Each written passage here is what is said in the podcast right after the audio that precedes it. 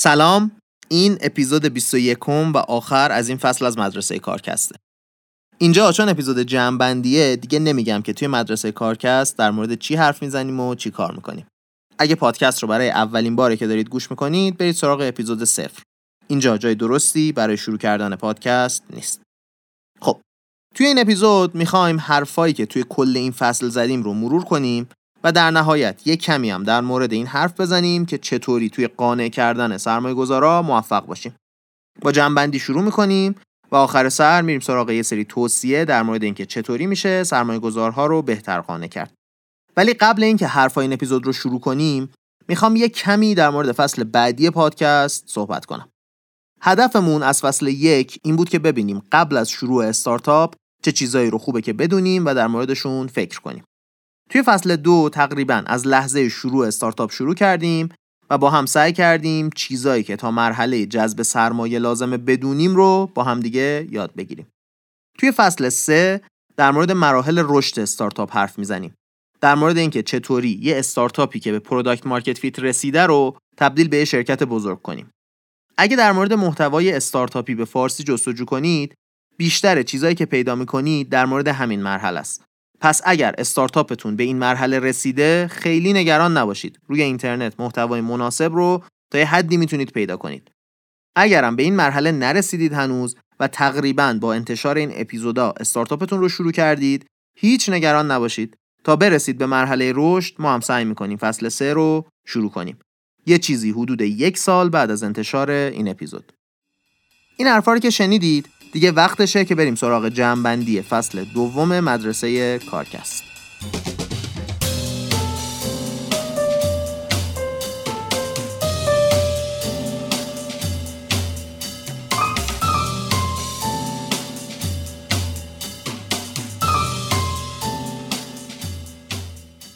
خب از اپیزود ده شروع کنیم. توی اپیزود ده در مورد ساختن MVP صحبت کردیم.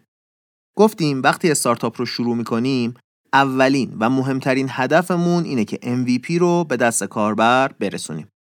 حتی اگه یه صفحه باشه MVP که توش نوشته باشه چیکار قرار بکنیم.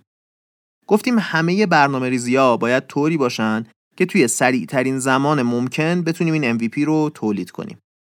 هدفمون از این کار اینه که با استفاده از MVP بتونیم بهتر و سریعتر از کاربر چیز یاد بگیریم. گفتیم اول باید بشینیم و یه طرح کلی برای MVP بریزیم که توی مدت چند هفته قابل پیاده سازی باشه در حد 5 6 هفته نهایتا. هر چی که توی این 5 6 هفته جا نمیشه رو بریزیم دور. حتی اگه خیلی خیلی مهمن بعدم اگر نسبت به برنامه ریزیمون عقب موندیم حق نداریم که زمان رو عقب بندازیم. باید انقدر حجم کار رو کم کنیم تا توی اون روز موعودی که داشتیم محصول اولیه آماده تست کردن با مشتری باشه. توی اپیزود 11 در مورد انواع مختلف launch کردن حرف زدیم. از launch خاموشی که بعد از شروع کار با یه صفحه ساده شروع میشه گفتیم رفتیم جلو تا شبکه های اجتماعی. گفتیم اول کار بهتره که هزینه تبلیغات نکنیم و تمرکزمون رو بذاریم روی رسیدن به product market fit. گفتیم قراره بارها و بارها و بارها launch کنیم. پس نباید انتظار داشته باشیم که اون اول launch یه چیز خارق العاده ای باشه. همین که شروع کنیم به فیدبک گرفتن از مشتری ها مهمترین چیزه.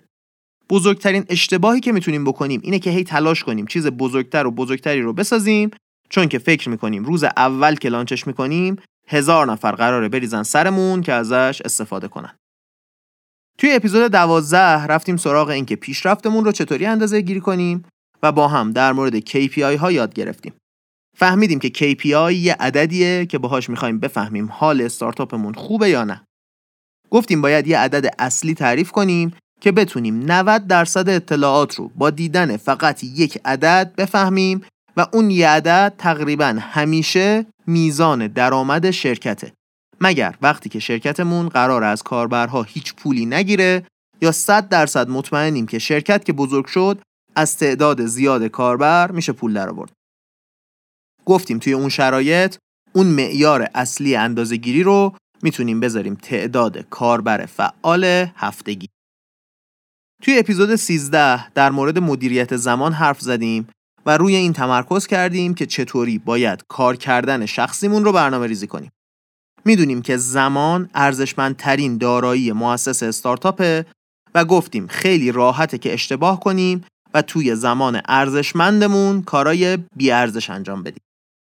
یکی به این دلیل که کارای بیارزش خیلی رایجن و یکی به این دلیل که به صورت ناخودآگاه تعداد کاری که انجام میدیم برای ما مهمتر از اهمیتشونه. گفتیم کارها رو بر اساس اینکه چقدر روی KPI اصلیمون تأثیر می‌ذارن اولویت بندی می‌کنیم تقسیمشون می‌کنیم به کارهای آسون، متوسط و سخت و در نهایت سعی می‌کنیم کارهای با اهمیت و آسونتر رو انجام بدیم. گفتیم آخر هر هفته یک گزارش از کارهایی که کردیم می نویسیم توش می نویسیم چه کردیم چقدر تخمینمون از سختی درست بود چقدر به هدفمون رسیدیم و اینکه چه چیزای جدیدی یاد گرفتیم. بعد از این توی اپیزود 14 رفتیم سراغ KPI های ثانویه. گفتیم 90 درصد اطلاعات مهم توی KPI اصلیه و حالا اون 10 درصد دیگر رو باید بهش فکر کنیم. در مورد قیف کسب و کار یه کمی حرف زدیم. گفتیم یه سری هستن که می‌دونن ما وجود داریم یه سری هستن که می‌دونن چی کار می‌کنیم یه سری هستن که تا حالا یه بار از محصولمون استفاده کردن و یه سری دیگه هم مداوم از محصولمون استفاده می‌کنن. گفتیم هر کدوم این عددها چرا مهمن و چطور اندازشون بگیریم تا به هدفهامون برسیم. توی اپیزود 15 در مورد رشد حرف زدیم و اینکه چطوری می‌تونیم KPI هامون رو بهبود بدیم. گفتیم رشد نتیجه دو تا چیز می‌تونه باشه. یکی اینکه کاربر جدید وارد بشه و یکی اینکه کاربرای قدیمی باقی بمونن. توی این اپیزود در مورد کاربرای جدید صحبت کردیم. گفتیم که باید صفحه اولمون رو یه طوری طراحی کنیم که کاربر جدید بیاد داخل. گفتیم بهتر سایتمون رو یه دکمه بزرگ فرض کنیم که اون کاری باشه که می‌خوایم کاربر انجام بده. بعد این دکمه رو میچسبونیم به یه متنی به اسم value proposition ارزش پیشنهادی بعد هم هفت تا سوال رو ازشون حرف زدیم که اگه سایت بهش جواب بده یعنی خوب طراحی شده و کاربر می‌تونه بهش جذب بشه.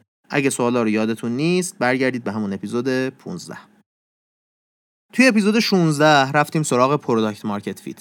گفتیم در واقع product market fit همون ساختن استارتاپ انگار.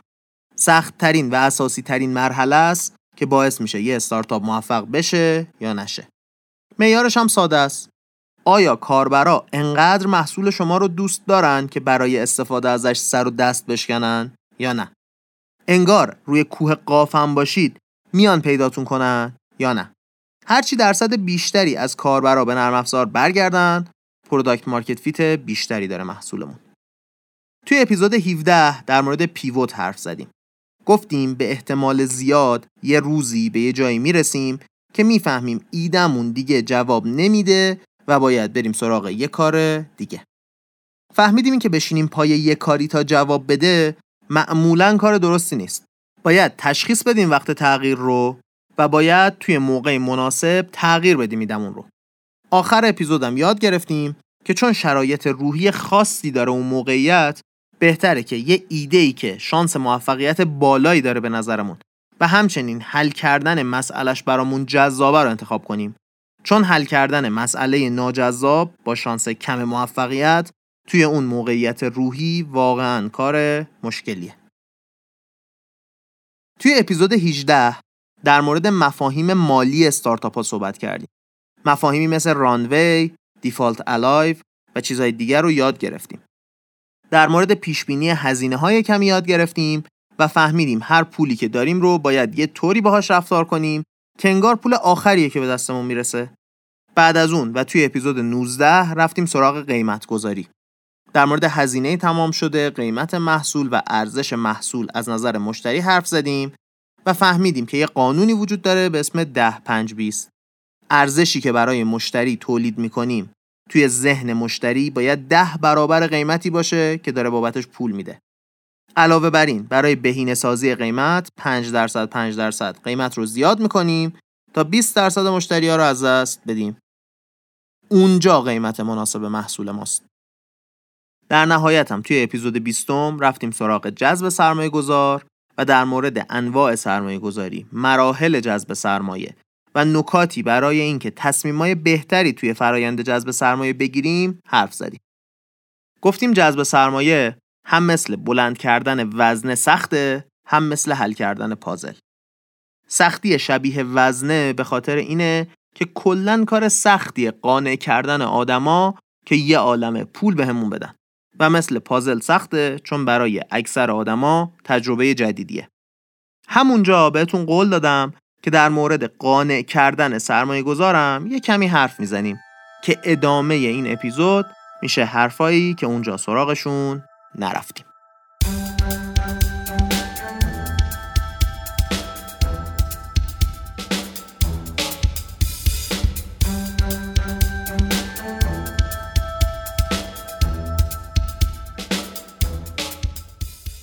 وقتی وزن بردارای تازه کار به خودشون آسیب می‌زنن دلیلش معمولا اینه که دارن سعی می‌کنن وزنه رو با استفاده از عضلات کمرشون بلند کنن.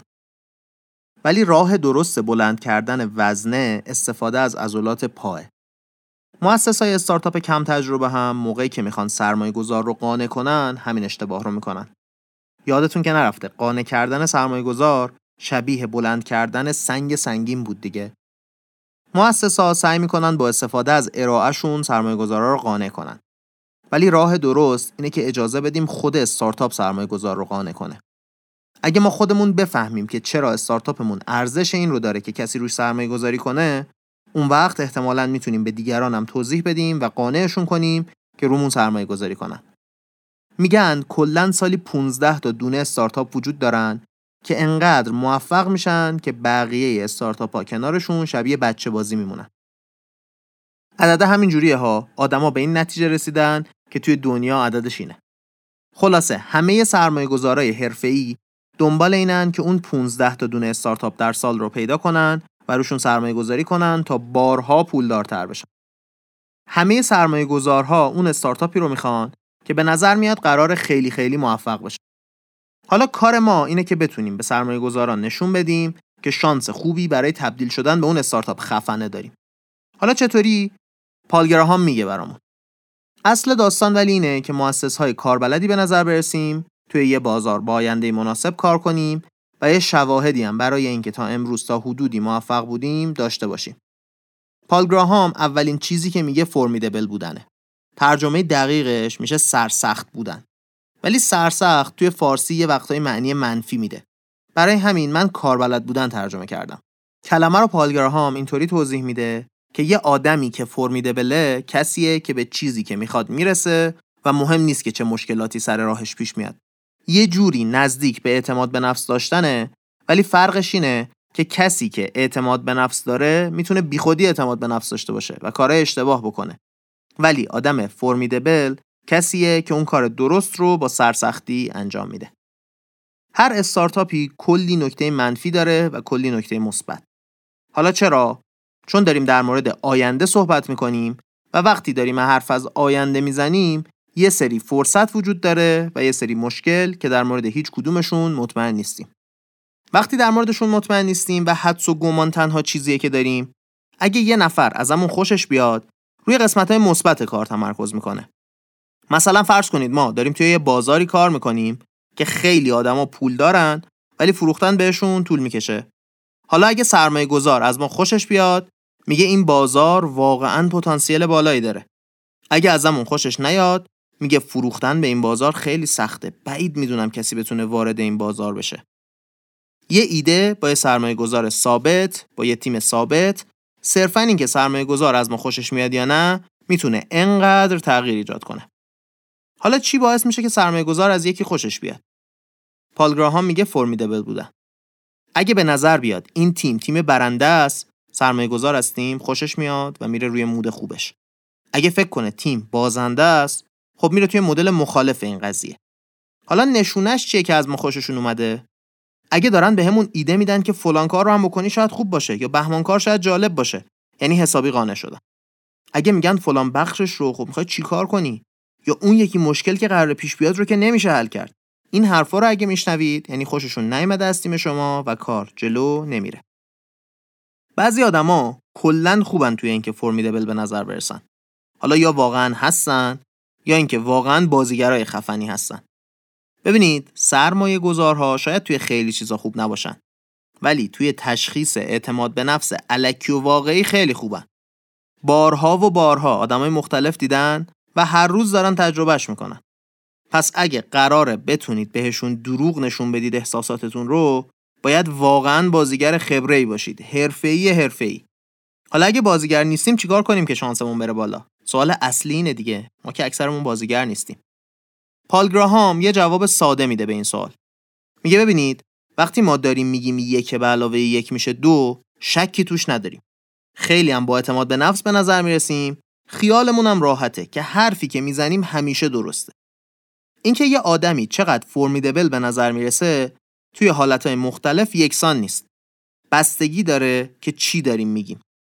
حالا کسایی که خیلی فرمیدبل هستن می‌تونن جای یک به علاوه یک میشه دو بگن ما تا آخر سال یک میلیارد دلار پول در میاریم و همون قدری با اعتماد به نفس به نظر برسن که انگار گفتن یک به علاوه یک میشه دو.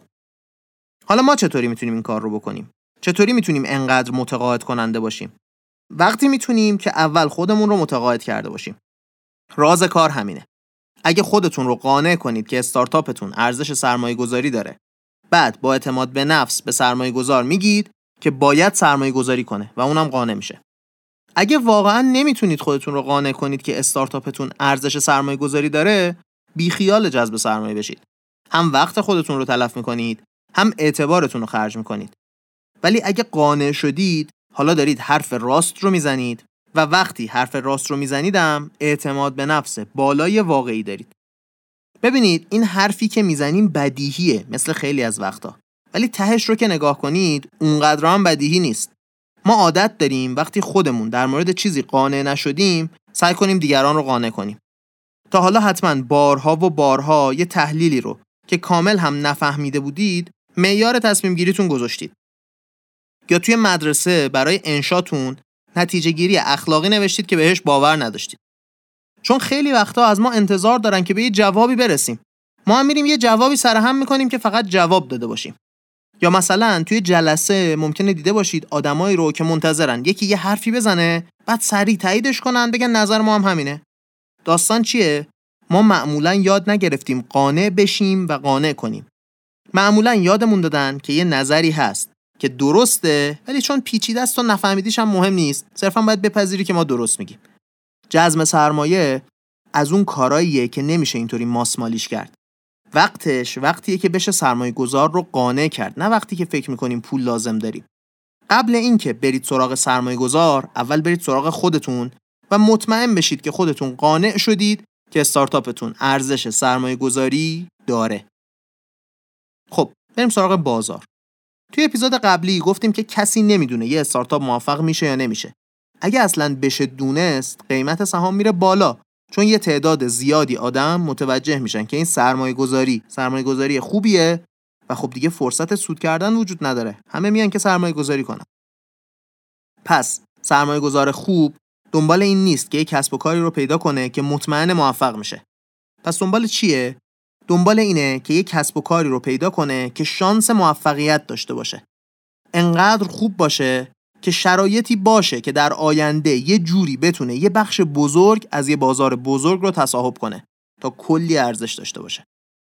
اگه تعداد مشتری ها رو ضرب در قیمت متوسط محصول بکنیم میشه یه عددی که بهش میگن تم توتال مارکت سایز این سایز کلی بازار نمیگه که ما چقدر قرار پول در بیاریم. ولی میگه اگه کل بازار رو یکی توی یه شرایط خیالی به دست بیاره تهش می‌تونه چقدر بشه فروشش؟ یه حسی بهمون همون میده که آیا یه محصولی توی این بازار می‌تونه یه چیز خارق العاده بشه یا نه؟ بازار لزومی نداره امروز بزرگ باشه. می‌تونه یه جوری باشه که انتظار رشد شدید رو توش داشته باشیم. مثل بازار کریپتو ده سال پیش. آدما این احتمال رو می‌دادن که بازار یهو بزرگ بشه. تا حد خوبی هم شد دیگه. کلی شرکت چندین میلیارد دلاری توش الان. شما باید یه مسیر منطقی و عاقلانه رو بتونید توصیف کنید که نشون بده یه شرایطی هست که شرکت شما تبدیل بشه به یه قول بیشاخ و دم با ارزش خیلی خیلی زیاد. توی اون تمپلیت اسلایدی که براتون توی اپیزود قبلی توی توضیحات گذاشتم یه سوال داره که گفته واینا چرا الان؟ این سوال در واقع داره میگه به من نشون بده. یه اتفاقی داره بیرون شرکت تو میفته که فضای رشد رو داره برات فراهم می‌کنه. جدا از محصول جدا از مشتری چی توی دنیا عوض شده که حالا یه فرصت رشد فوق‌العاده به وجود اومده؟ اون اسلاید جاییه که شما می‌تونید توش حرفای منطقی بزنید در مورد آینده ای که دنیا می‌تونه براتون رقم بزنه. این اسلاید اون دلیلیه که نشون میده چرا کس دیگه قبل از شما با یه ایده مشابه کار رو شروع نکرده. به عنوان آخرین توصیه این فصل می‌خوام بهتون بگم که موفق ترین و بزرگترین استارتاپ های دنیا بارها و بارها توسط سرمایه گذارها رد شدن و بهشون گفته شده که ایدتون دوزار نمیارزه. ولی این آخر داستان نباید باشه. اگه باور دارید که می‌تونید دنیا رو عوض کنید کفش آهنی بپوشید و بیفتید دنبالش موفق میشید توی مسیرتون بالاخره.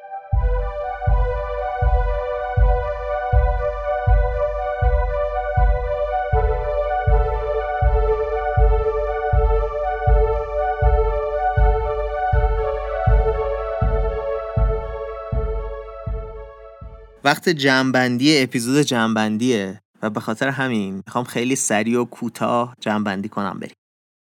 سه تا کار وجود داره که باید بکنید و یه نکته هست که باید حواستون بهش باشه.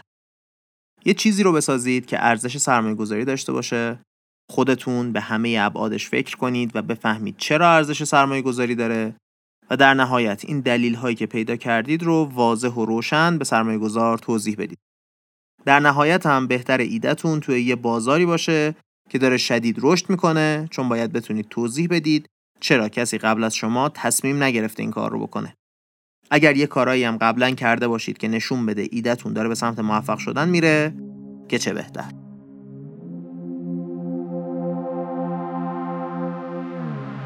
فصل دوم مدرسه کارکست همینجا به آخر می‌رسه. من خودم خیلی چیزا یاد گرفتم. خیلی رشد کردم در کنار این فصل. و امیدوارم شما هم چیز یاد گرفته باشید و رشد کرده باشید توی این حدودا 6 ماهی که ما مدرسه رو منتشر کردیم. خیلی ازتون ممنونم که تا آخر این فصل به من و مدرسه کارکست گوش کردید. برای بار آخر توی این فصل ازتون خواهش می‌کنم که اگر لذت بردید از پادکست اون رو به دوستاتون یا هر کسی که فکر می‌کنید. ممکنه این پادکست به دردش بخوره معرفی کنید. همین الان یه دقیقه یه تکس بدید. مثل همیشه می‌خوام یه تشکر ویژه بکنم از تیم کارکست محمد رستگارزاده که زحمت محتوای بصری و گرافیک پادکست رو می‌کشه علی امیریان که زحمت میکس و mastering و موزیکا به عهده‌شه آیلار سیامی که برامون متن اپیزودها رو edit می‌کنه و توی social media بهمون کمک می‌کنه پویا کهندانی که مسئول رشد و marketing پادکسته و سعید شیرانی که مسئولیت partnership و همکاری با بقیه رو داره. خیلی ممنونم از همشون که ساختن این پادکست بدون کمکاشون امکان نداشت. امیدوارم که توی مسیر استارتاپتون موفق باشید. این بود اپیزود 21 از مدرسه کارکست